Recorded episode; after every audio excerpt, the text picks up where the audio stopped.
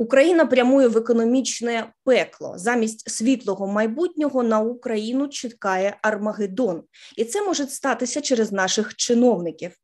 Ми можемо побачити, що нещодавно Гетьманцев представив план відновлення України, і він повністю марксистський. Цей план презентував сам Гетьманцев на конференції в Лугано. Ми з Ярославом Романчуком детально розібрали, що не так з марксистським планом Гетьманцева, і ви можете побачити детально е, це відео за посиланням, яке з'явиться вгорі.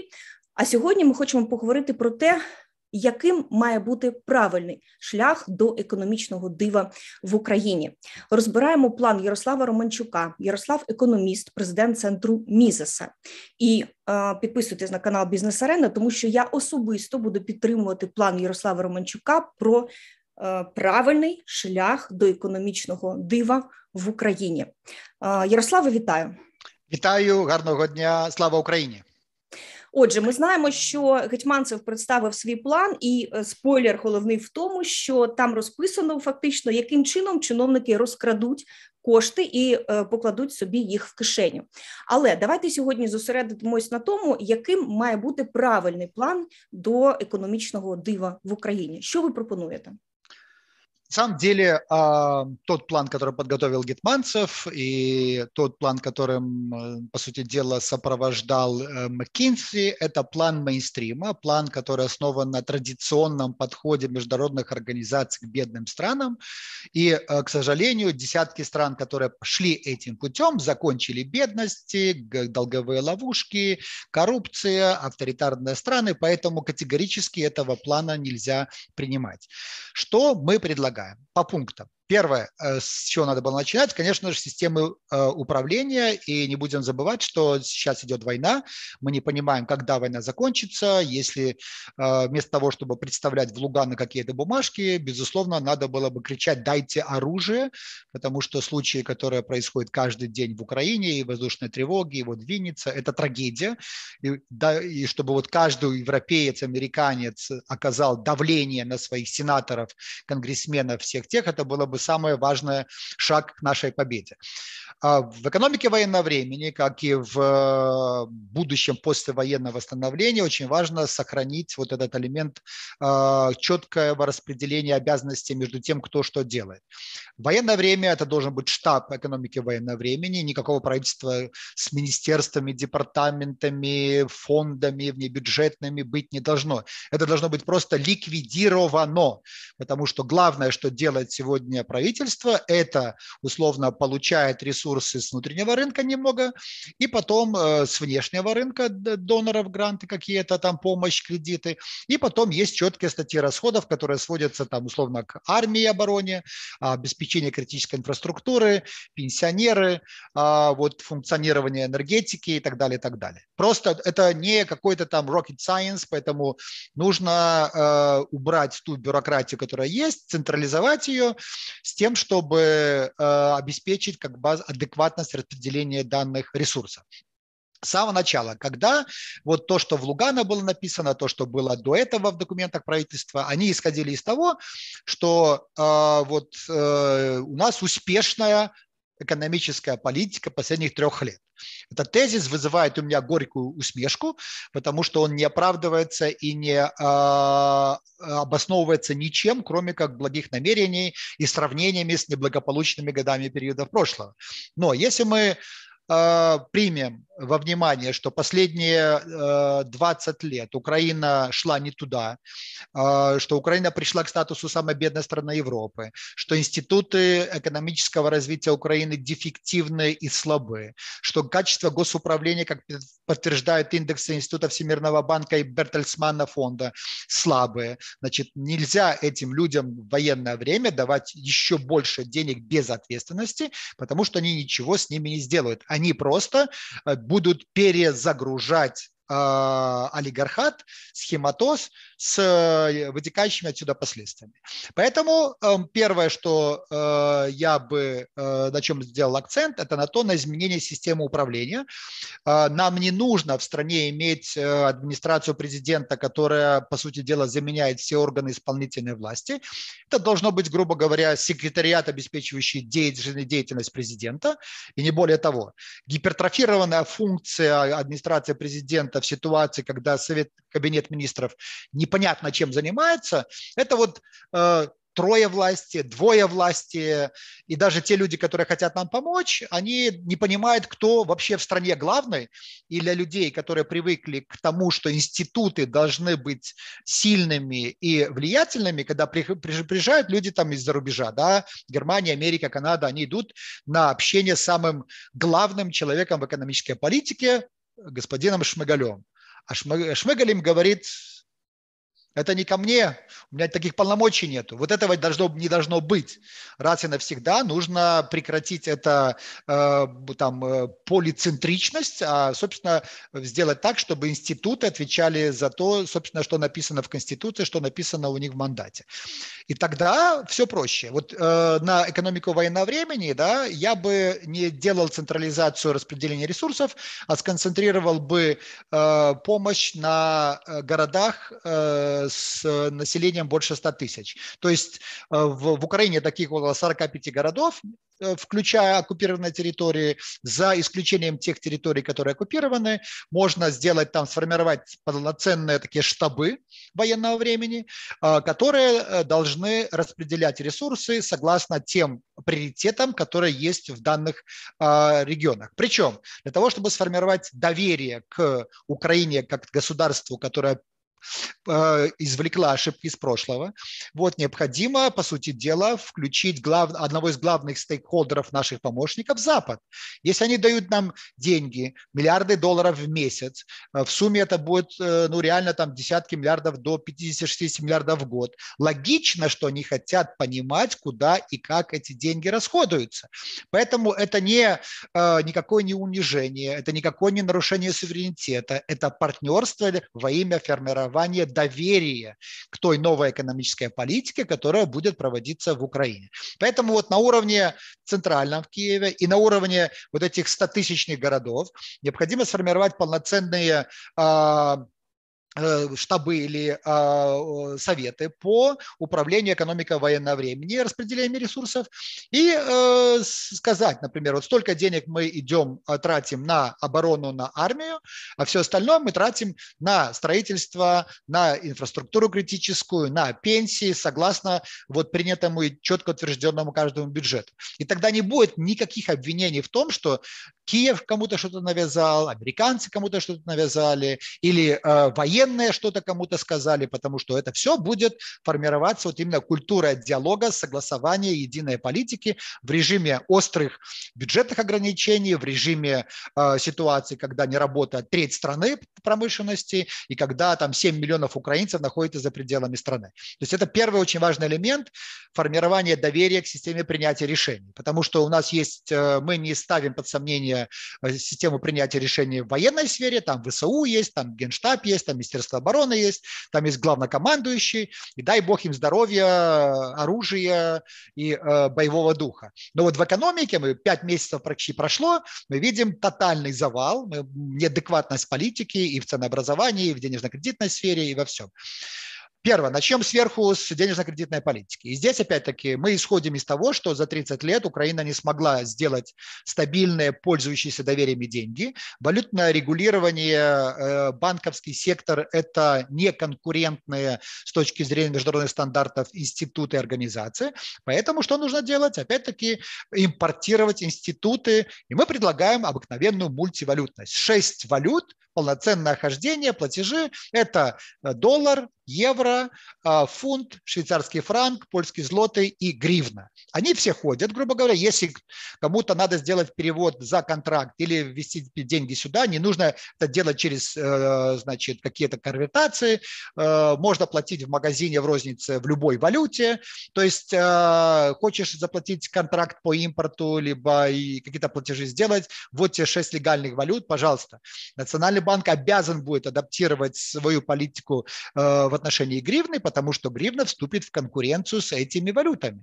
Если валюта на протяжении э, там, 30 лет не смогла стать конвертируемой, если, ее, если инфляция составляет в стране там, больше 15%, то это, как э, есть такое понятие в финансовом рынке, мусорная облигация да, или мусорные акции. То же самое это все, это junk currency. Это валю, мусорная э, деньги, мусорная валюта, которая э, не должна стать инструментом дополнительных издержек для украинцев и тех наших партнеров, которые хотят нам помочь.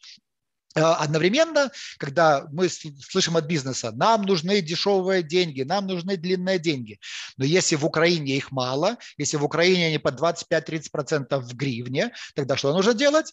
Автоматически впустить на рынок финансовые организации, а, отделения иностранных банков, инвестиционных компаний, сделать максимально открытым вход на рынок финансовых услуг. Денег будет в разы больше. Да, это не будет некий упорядоченный, понятный чиновников Национального банка сюжет, но это будет рынок, в котором цены кредита займа будут рыночные. Понятное дело, это будет с, э, вот, с добавлением этого риска страны, которая э, ведет войну, но тем не менее это точно не будет гэп в, в разы. Там, если взять, например, сколько стоимость кредитов для стран там, Польши, э, коммерческих субъектов Польши, Германии, Америки, Канады, ну да, он нам будет на 3-4 процентных пункта выше, но все равно это будет принципиально другая ситуация. Вот. И каждый там заемщик не будет думать о том, а будут ли валютные ограничения или не будут, а будет ли маржа между курсом э, Национального банка и рыночными не будет, а будут ли какие-то ограничения снятия валюты не будет. Вот это все нужно убирать. И э, мое решение простое – это мультивалютность. При этом я бы еще сделал, э, ну это в рамках, может быть, поствоенного восстановления, э, это вот разрешить, э, пере, значит, делать э, денежную единицу на золотом стандарте. В идеале Национальный банк, например, мог бы сказать, друзья, мы поиграли с гривной бумажной, карбованцами, давайте мы сделаем, вернемся к нашим славным историческим традициям и сделаем золотую гривну. Вот золотой вот лежит в там 10 тонн золота в швейцарском банке или в нашем банке, и мы имитируем наши деньги. И они тоже конкурируют с другими. Поэтому это способ современных решений, которые действительно минимизируют влияние фантиков. Фантиков совершенно разных, потому что, как мы понимаем, доллар сегодня тоже работает в сфере инфляции под 9%. Это тоже э, с каждого доллара, который в чулке э, или под матрасом украинца хранится, это тоже минус 9%, друзья. Особенно если мы говорим про цены э, потребительского рынка Америки. В, инфляция в Украине от 17-20%. Это тоже э, все мы сейчас задаем вопрос, а что вообще, как их сберегать? Вот. И на сбережение, опять, если будет швейцарский франк, пожалуйста, покупайте швейцарские франки, они могут как раз пригодиться в управлении или сбережении ресурсов в военное время. То есть монетарная политика у нас вот такая инновационная, если мы ее на такую инновационную, инновационную политику в сфере монетарной политики перейдем, это будет вау-эффект во всем мире гарантирован. Причем мы четко понимаем, поем, посылаем сигнал всем нашим нашим партнерам. Мы не хотим вас э, оборовать, мы не хотим вас встраивать наши стандарты. Мы понимаем, что наши стандарты вторичны. Мы принимаем, если какой-то э, украинский банк хочет работать в международном системе, ради бога, стандарты есть. Э, мы слишком маленькие, чтобы выходить со своим уставом в чужой монастырь. А чужой монастырь – это мировой финансовый рынок, который сложился давным-давно, и где там, словно этот рынок на десятки, сотни триллионов долларов, и поэтому внутренний рынок Украины слишком мал для того, чтобы на этом этапе э, навязывать какие-то стандарти. Вторая не менее важна вещь – это… Що дві, дві речі, які ви сказали, так. підсумую, бо це важливо. Перше, для формування довіри е, зробити децентралізацію, да? тобто, щоб кошти йшли не тільки там на одну якусь структуру на Київ, mm-hmm. а на всі там 40 з чимось міст, які можуть розпоряджатися для своїх громад. Так, так, так. Е, це е, дуже сильно я підтримую, тому що ось, наприклад, зараз е, шоломи купити шоломи для армії. Тобто, у нас є міністерство оборони зі своїми закупівлями, і вони мають закуповувати там від 500 тисяч штук, мільйона штук. Да? Вони не можуть купити 200, 300, 700 шоломів і зробити купу контрактів. Але зараз у світі Півсвіту, може і весь світ, готується до війни. В Китаї підприємства завалені замовленнями на кілька років вперед, і контракт на 500 500 ем, тисяч, 100 тисяч можуть взяти ну і одиниці, якщо взагалі беруть, і він буде виконуватися там місяцями. Я вже не кажу про мільйон шоломів. Це так, на так, так. мінімум. А зараз волонтери купують там по 500, 700 одиниць, і цих волонтерів купа вони знаходять так, так, готові. Все і розподіляється все. І тому так. у нас є можливість у людей, які йдуть на фронт, купити собі чи отримати від волонтерів е, шолом. Це перше, тобто децентралізація. Ну і друге мультивалютність. Я тут повністю підтримую, тому що у мене знайомі хлопці намагалися купити ці самі шоломи. У них була валюта на рахунку, так вони не могли нею не могли так, так. Там треба було стільки операцій зробити, переконвертувати. Ну це просто жах. Е, втрата на курсі і так далі. Так, так, так напряму так, закупити ніяких так, так, так. Ну, супер. Два пункти підтримую. Слухаю далі. А, следующий пункт, безусловно, касается бюджетно-налоговой политики и сначала налоги. Потому что налоги – это, вот если взять э, макроэкономическая стабильность, это два, две ноги. Это монетарная политика, о которой мы сказали, и здесь в таком режиме гарантированно будет э, низкая инфляция, потому что конкуренция валют, потому что не будет рисков э, валютной интервенции денежной. И если, например, э, Национальный банк решит напечатать гривну, э, то гривну просто никто не будет использовать, потому что это будут мусорные э, деньги. Вот, и опять-таки, вот пусть Национальный банк, который работает для того, чтобы сделать инфляцию, то есть э, гривновую инфляцию, там, э, э, инфляционное таргетирование 2-3%, ну, в условиях войны немножко сейчас же больше, но тем не менее стабильность цен должна быть. Поэтому вся ответственность за стабильность и популярность гривны лежится на Национальном банке, а люди будут оценивать, хорошо или плохо. Это вот совершенно демократический и понятный инструмент. Налоги. А, старая налоговая система – это одно из самых больших бед украинской экономики. Она запутана, она сложна, она несправедливая, она является источником коррупции, злоупотреблений и так далее, и так далее. Да? Поэтому ее нужно снести просто снести и забыть. НДС, налог на подоходный налог на юридических лиц, налог на заработную плату, э, недвижимость и так далее, и так далее. Все это многообразие налоговых ставок, баз, режимов, налоговый кодекс вот такой, забудьте. Это все для французских социалистов и итальянских коммунистов, пусть они там экспериментируют. Для нас, э, опять-таки, вот эти три простые налога, которые после войны, и два налога в военное время. Первый налог – это налог на розничную продажу товаров и услуг, розничную, подчеркиваю, никаких транзакций, ничего, платится только в рознице только в рознице, причем если мы говорим про мелких, там бабушка торгует, продала семечек или арбуз, она, конечно, платить не будет, потому что есть минимальный порог, с которого это берется. Торговые центры, малое предприятие, киоски, ради бога, это может быть, причем тут, если люди боятся, там, а, ах, кассовые аппараты, э, кассовые аппараты могут вообще поставляться им бесплатно, потому что это часть, э, вот как у нас эти модемы поставляют э, поставщики интернет-услуг. Они же не просто говорят, ну, пользуйся интернет. Вот, пожалуйста, тебе модем, через который ты можешь наши, наши услуги э, покупать. Э, это обеспечит сбор э, максимально большого количества налогов с максимально широкой базой. Сколько есть сегодня каждая покупка в рознице товары и услуги будет облагаться единой ставкой, либо это 15, либо 20 процентов, мы еще не знаем, потому что надо понять, сколько реалистично людей работает, сколько покупательная способность, чтобы не допустить там высокое э, значит, э, задирание цен. Но если вы уберете с издержек производственных, все, что связано с бухгалтерией, с НДС, с налогом на прибыль, с акциз, э, не с акцизами, а с э, фондом заработной платы, уберете бухгалтеров, которые не нужны, уберете всего того, э, те затраты, которые необходимы для уплаты налогов, то у вас будет экономия до 70% по сравнению с тем, что было с этой налоговой системой. И эта система сбора, которая прозрачна и понятна. Автоматически сегодня такие технологии есть. В кассе пробивается там условно чек на 100 гривен, автоматически 20 гривен идет в бюджет. Все. Все одинаковые. Человек богатый покупает больше товаров, покупает более дорогие товары, он платит больше. Человек э, с небольшим уровнем достатка покупает э, менее дорогие товары. В этом справедливость. Но самое главное, то, что требования и малых предприятий, и ФОПов, и там с, с, с этих организаций с ограниченной ответственностью, равенство всех коммерческих организаций а, вне зависимости от формы собственности и административно-правовой формы. Все, все одинаковы. Это самое главное. Дискреции чиновника, контролера, налоговика нету.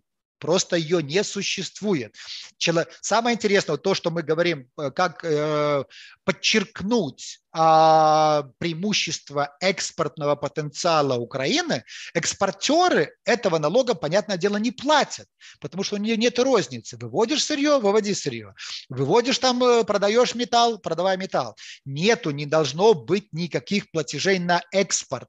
Это четко нужно зафиксировать. Поэтому э, сторонниками такой модели, безусловно, должны быть основные экспортеры нашей страны. Второй, э, тоже понятный налог, это акцизы, которые платятся на алкоголь, табак, а, а также энергетические товары. И я бы сюда включил еще такой экзотический товар, который мы обязательно легализуем, как производство, выращивание конопли. Конопля – это важнейший товар, который не имеет ничего общества с демонизируемой марихуаной, наркотиками и все прочее. Это легализация данного сырьевого товара может ежегодно добавлять 2-3 процентных пункта роста к экономике Украины. Экономика Украины, воюющей страны, поствоенной военного восстановления не может быть страной морализаторства, тем более лжеморализаторства. Канада делает, американцы делают, Нидерланды делают, Израиль делает. А, тут приходят украинские чиновники, украинские силовики, которые крышуют наркотики, говорят, не-не-не-не, мы этого не можем легализовать. Почему? Аргументов нету, кроме совершенно фальшивых э, представлений о том, что такое конопля. Я уже тут не говорю даже про экологию, про пластик, про кислород, про СО2. Огромное количество есть пользы из-за того, одно простое решение – легализация производства одного, одного аграрного продукта. И опять подчеркиваю, друзья, вот эти акцизы на производителей да, дадут нам стабильный источник дохода. Э, люди, которые покупают эти товары, продукты, они не будут Э, их платить, потому что они уже в цене э, данных товаров и услуг будут включены. То есть э, традиционно это сигареты, традиционно это называется синтекс или, грубо говоря, налог на греховодное, что ли, грешное потребление. Традиционно мы можем спорить, так это или нет, но тем не менее, я думаю, что в данной ситуации это логично сделать. Все, два налога, два источника войны. Я считаю, что во время войны подоходные налоги на граждан нужно отменить, потому что каждый человек в своей, как может, помогает фронту, помогает э, а, волонтерам, помогает теробороне, помогает тем, кто пере, э, переместился и так далее, и так далее. То есть люди тратят свои сбережения на то, чтобы проявить солидарность, и в данной ситуации облагать их налогом даже 10% я считаю нецелесообразно. И третий источник поступления в бюджет внутреннего рынка я бы сделал тоже максимальное простое простое упрощение, такое максимальное упрощение в виде пятипроцентной импортной пошлины, пошлины на все товары, которые въезжают в Украину. То есть таможня будет представлять собой не э, элемент некой таможенной политики, а просто э, шлагбаум, э, который собирает 5%, грубо говоря, на армию, на пенсионеров, на инфраструктуру, на то, что люди так или иначе, значит, украинцы получают. Никакой другой функции нету. Почему 5%? Потому что э, сегодня в серую растамаживают грузы э, по стоя в ставке от 5 до 8%. Не нужно на таможне никаких деклараций, никаких инвойсов, никаких сертификатов. Все это не нужно. Просто максимально заплатил, можешь заплатить заранее, согласно инвойсной стоимости и поехал. Такие процедуры сделают Э, минимизируют риски или возможности контрабанды на таможне. Что такое таможенная контрабанда? Когда везется товар, с которого нужно заплатить 35-40%, а таможенник превращает это в товар, который ты платишь 0 там, или 5%. Вот этого ничего не будет, потому что будет для всех 5% точка. Эта система работает в одной из э, южноамериканских стран, показала свою суперэффективность, коррупция превращается в ноль. Это вот, как мы говорили, мультивалютность превращает инфляцию даже с гиперинфляции в стабильные цены в ноль, так и здесь коррупция, которая есть сегодня, она просто обнулится, потому что я не представляю там чиновника, какого-нибудь таможенника или силовика, который бы рисковал э, говоря, ну давайте я растаможите за 2%. Ну, может, такие будут, но если мы э, будем использовать другие инструменты э, контроля, давления общественного, и, например, такую норму, как есть, например, кто-то попался на такой взятке, ты идешь 10 лет в тюрьму, да, вот, э, вот тогда человек и подумает, а стоит ли 10 лет жизни э, заработку в 2000 долларов на какой-то фуре товара. Вот это мы имеем три источника дохода в военное время, и самое главное, когда мы поймем, сколько они дают, мы можем честно э, выстраивать разговор с своими партнерами, говоря, друзья, вот мы собираем э, на нашем внутреннем рынке там 26-28 миллиардов долларов, как я считал. Нам нужно для того, чтобы заплатить, э, оплатить все наши расходы в 2022 году 50 миллиардов долларов. Дайте нам, пожалуйста, там 2-3 миллиарда долларов в год, в год, говорю, в месяц, для того, чтобы мы могли обеспечить обороноспособность, снабжение армии и так далее, и так далее. Это честный, понятный разговор для любого профессионала. Когда я слышу с разницей в месяц, один высокопоставленный чиновник говорит, нам нужно 5 миллиардов в месяц. Другой чиновник говорит, нам нужно 9 миллиардов в месяц. Я просто хватаюсь за голову, потому что 9 миллиардов умножить на 12 месяцев, друзья, это больше на 20 с чем-то миллиардов, чем были госрасходы 2021 года. С чего они считают? Это какой-то маразм полный, потому что это либо они думают, что они хотят перехитрить э, наших партнеров, что вызывает реакцию адекватно со стороны э, представителей парламентов и сенаторов и конгрессменов, конгрессвумен, которые ставят вопрос, друзья, мы же выделяем деньги налогоплательщиков, это же не частные наши дотации, дон, донаты, да, это мы должны перед ними отчитываться, куда идут эти деньги, сколько вам реально их нужен. И обидно, что за пять месяцев вся украинская власть, включая Министерство финансов, а, администрацию президента, Национальный банк, Министерство экономики, четко не представила бюджет военного времени и не ответила на простой вопрос, сколько денег не хватает, какой дефицит бюджета и сколько нужно попросить у наших партнеров в, в, в течение в месяц для того, чтобы выйти, профинансировать все обязательные платежи. Потому что если в обязательные платежи включать там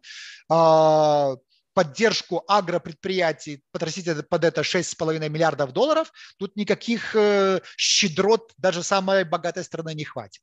Вот простые, понятные вещи, которые есть в фискальной политике, и опять-таки э, через систему распределения, в котором будет место и голос доноров, армии, теробороны, гражданского общества и бизнеса, мы ликвидируем или минимизируем э, схематоз, а, совершение неких там синдикативных закрытых сделок, потому что процедуры. Процедурам надо верить, друзья, а не конкретным чиновникам, потому что вот то, что сегодня происходит там с репутациями отдельных чиновников во власти, это самое страшное, потому что нам предлагают им верить, а институты государства не работают. И это самая большая проблема.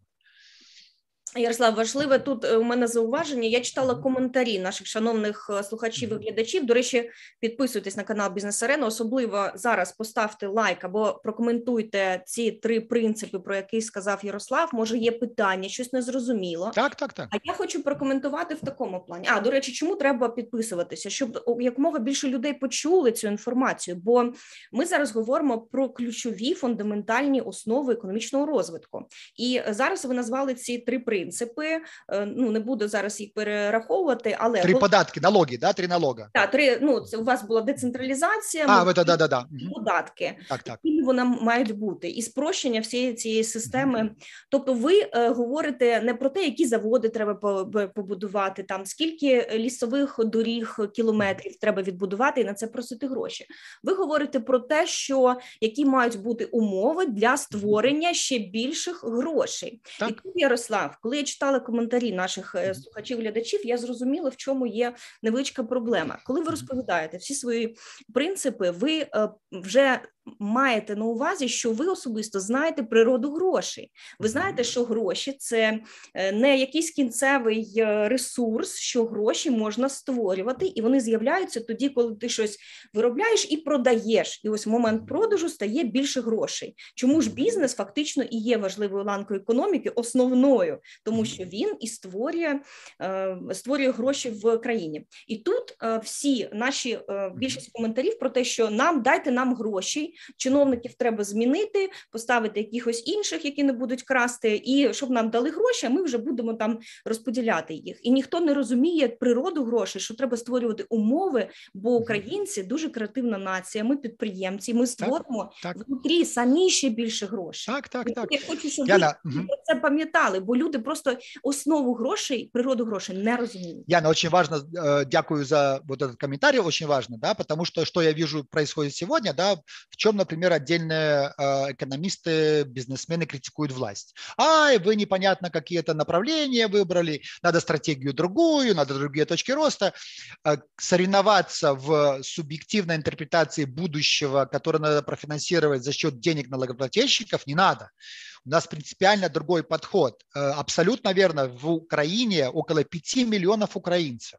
Если создать им условия доступа до качественных денег, инфраструктуры финансов, э, предложить очень простую и понятную налоговую систему, они будут рыть, находить деньги, делать все, что угодно. То есть, если, опять-таки, есть там теория информации, да, теория рынка, а мы, даже если мы самые благородные будем, мы патриоты, мы хотим э, самого лучшего процветания для Украины.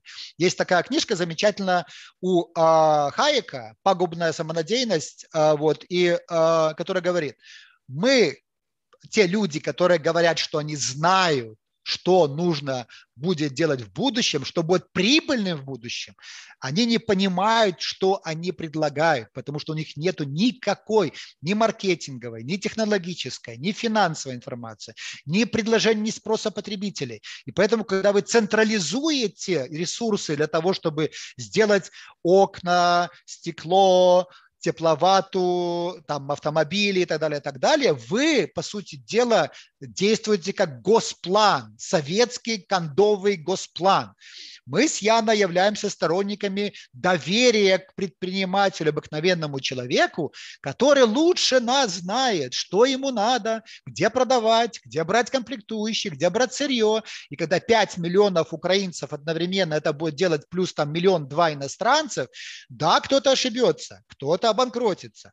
Но львиная доля решений будет абсолютно позитивная, и система исправления ошибок а, вот э, методом проб и ошибок бизнес-планов работать будет реально гораздо лучше. Вы смотрите, если э, Гетманцев фирма, условная связка, за, говорит, давайте нам миллиард долларов на строительство какого-нибудь завода, а на каком этапе они поймут, что этот завод является инвестиционной ошибкой?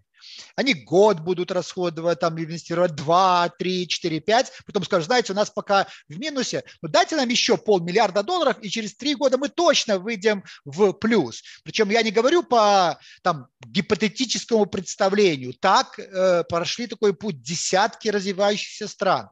Это делала соседняя кондовая тоталитарная Беларусь. Это сделали куча развитых стран. И никто в никого госинвестиции через госгарантии не сделали богатыми. Поэтому, когда мы говорим «дайте денег», Создайте, вот представляете, если в Украине будет работать там 100 э, иностранных банков, да, если будет работать полноценный финансовый рынок инвестиционных компаний, фондов, так они сами предложат деньги, ради бога. Если кто-то хочет, например, э, частная компания будет управлять э, ресурсами в 1 миллиард долларов для малого бизнеса, подавай заявку, и они будут управлять рисками вместе с тобой. Зачем централизация? Централизация – это централизация глупости и ошибки. Каждый человек, который вам говорит, что я знаю, как сделать тебя счастливым, богатым, процветающим, врет. Он, по сути дела, говорит, э, пытается купить вашу душу, ваш голос. Не продавайте его, потому что мы с Яной не предлагаем, мы же не говорим, друзья, дайте нам, вот мы самые красивые, самые крутые, самые мы больше всего читали. Мы не этим конкурируем, мы говорим честно и ответственно. Вы лучшие хозяева своих ресурсов, поэтому идите этим путем. И поэтому вот вся фискальная политика, вот почему говорю, что малое государство. Малое государство нужно, да, потому что пенсионеры есть, 11 миллионов, потому что дети есть, которые в школах нужно их обучать, базовая инфраструктура здравоохранения, потому что есть энергетика, это все есть. Это не то, что мы, как анархокапиталисты, предлагают, там, давайте мы это все отменим, и это чудом каким-то образом будет э, из хаоса представляться. Во время войны это точно не решение. Но мы же говорим о том, что в руках тех людей, которые показали свою несостоятельность управленческую, и это подтверждается индикаторами качества госуправления, да, нельзя давать десятки миллиардов долларов только веря слову Гетманцева, Ермака, Свириденко, Марченко или каких-нибудь других губернаторов. Это вопрос не личностный, это вопрос экономической теории и понимания того, кто должен управлять деньгами. Супер підтримую. Так, ще раз, будь ласка, підпишіться, поставте лайк і прокоментуйте. Бо я вважаю, що ця інформація, цей ваш план, правильний план економічного відновлення України, має бути в суспільному дискурсі, бо це е, протилежні е, кардинально речі: да. план марксиста Гетьманцева і план Романчука за вільну економіку. Да. Ярослава. Мы можем еще дальше, потому что вот отдельный второй следующий блок – это блок, связанный с имуществом, ресурсом. Все мы понимаем, что, э, как ни парадоксально, экономика Украины до войны – это экономика с преобладающим государственным сектором. Государственные активы, ресурсы всегда по определению управляются хуже, нерентабельно или убыточны. Есть великолепное исследование наших друзей и коллег относительно того, сколько убытков причинили Украине государственные банки, там 120 миллиардов. Сколько убытков приносит э, э госсектор, там 3, 70% э, нерентабельных убыточных, там 1800 предприятий уже никогда не запустить. Зачем? Почему это все стоит? Отдайте местным людям, предпринимателям на местах на аукционе, в лотерее, разыграйте, спешите, сделайте все, чтобы эти активы попали в руки людей. Это малая средняя приватизация, которая не предполагает, там, как нам опять-таки говорили технократы Запада, надо максимизировать поступление от продажи активов. Это такой подход, да, когда ты приходишь к частному э, хозяину активов и говорит, у тебя бизнес хороший, но если ты вложишь туда, туда, сюда, хорошо будешь управлять, то ты там условно продашь там на 80% дороже. С чиновниками это не работает, потому что они осваивают ресурсы, плевать они хотели на конечную стоимость, потом появляется желание и дальше, и дальше этого делать. Поэтому сегодня нужно немедленно начинать вот эту массовую приватизацию народную э, с одним, с простым э, там KPI, да, э, экономика э, Украины должна быть частной, причем это касается и банков, и э, там, даже крупных предприятий, где разокрупнение таких монстров, как Укроборонпром, как э, Укрпочта, как Укрзалезница, потому что здесь, опять-таки, поле не пахано. И здесь, когда большое предприятие, мы, безусловно, принимаем индивидуальный план реструктуризации, выделение монопольных элементов и создание конкуренции, как, например, в Укрзалезнице. Вот, а, например, на рынке услуг почтовых я вообще не, не понимаю, почему должна быть Укрпочта государственной. Есть примеры частных организаций, организаций, и они пусть работают. Нету места для государственной организации, нету ни одного аргумента в том, Я чтобы знаю, она оставалась на этом почте. Наших слухачів, що а хто ж буде бабушкам пенсії носити? Знаете, это вот э, такой э, миф, который э, вот, аналогично тому, что говорит Лукашенко. У нас есть в Беларуси такая структура Белкоп-Союз, это такой монстр советский, и они сделали автолавки, да, приезжали, которые автолавка едет по деревням там три раза в неделю, какие-то товары доставляет. Да? Товары на 30-40% дороже, гнилые, некачественные, там куча нарушений. Это все делают государственные эти чиновники, потому что они на этом бабки зарабатывают. Только сделай ты тендер и скажи, друзья, вот нам нужно поставлять товары или там пенсии носить в отдаленную деревню, да, карточки заведут, привезут, раздел, это будет стоить там 20% от той цены, которая содержит, которая дает государство на сохранение монополии или этого монстра в виде Укрпочты. Поэтому Укрпочту нужно приватизировать, э, сделать конкуренцию на данном рынке. И опять-таки система финансирования и доставки почты, этого пенсии, это совершенно другая вещь. И тут э, только кликни, э, друзья, дайте нам решение вопроса доставки пенсии в самые там отдаленные уголки Украины.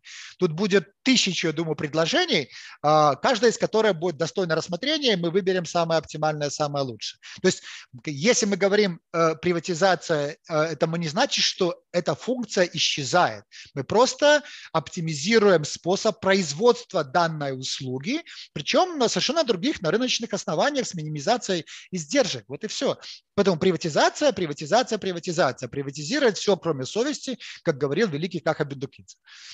Отже, я підсумую на сьогодні. Ми з вами розібрали чотири пункти: основні принципи, на яких має бути е, воєнна і повоєнна економіка збудована. Тобто, перше, це якщо нам дай Бог дадуть гроші, і взагалі, е, якщо є якісь е, шанси е, розподіляти гроші з Києва, то його треба ліквідувати і всі ці гроші розподілити по е, там центрах в великих містах, да, щоб мати собі все це, щоб тобто децентралізація. Друге, у нас мультивалютність. Так. Ви пропонуєте, що всі валюти основні, які ми користуємося. Шесть валют. Шесть валют основних да. працювали на рівні один з, з угу. одною. Одним. Угу. А потім податкова система зводиться до трьох податків. Не буду зараз їх перераховувати. Так. І четверте це максимальна приватизація всіх функцій держави. Тобто, те, що ми з вами спочатку говорили, що треба не просто... і активів, і активів. І активів, да. Ну сьогодні більше трьох з половиною тисяч державних підприємств. Так, так, так, так. Вони е, там е, великих, які дійсно працюють, е, їх дуже мало. Збільшує здебільшого це так, так, так. І підприємства, на яких заробляють самі чиновники. Отже, це чотири пункти. Я пропоную на цьому зробити паузу до наступного тижня. Добре.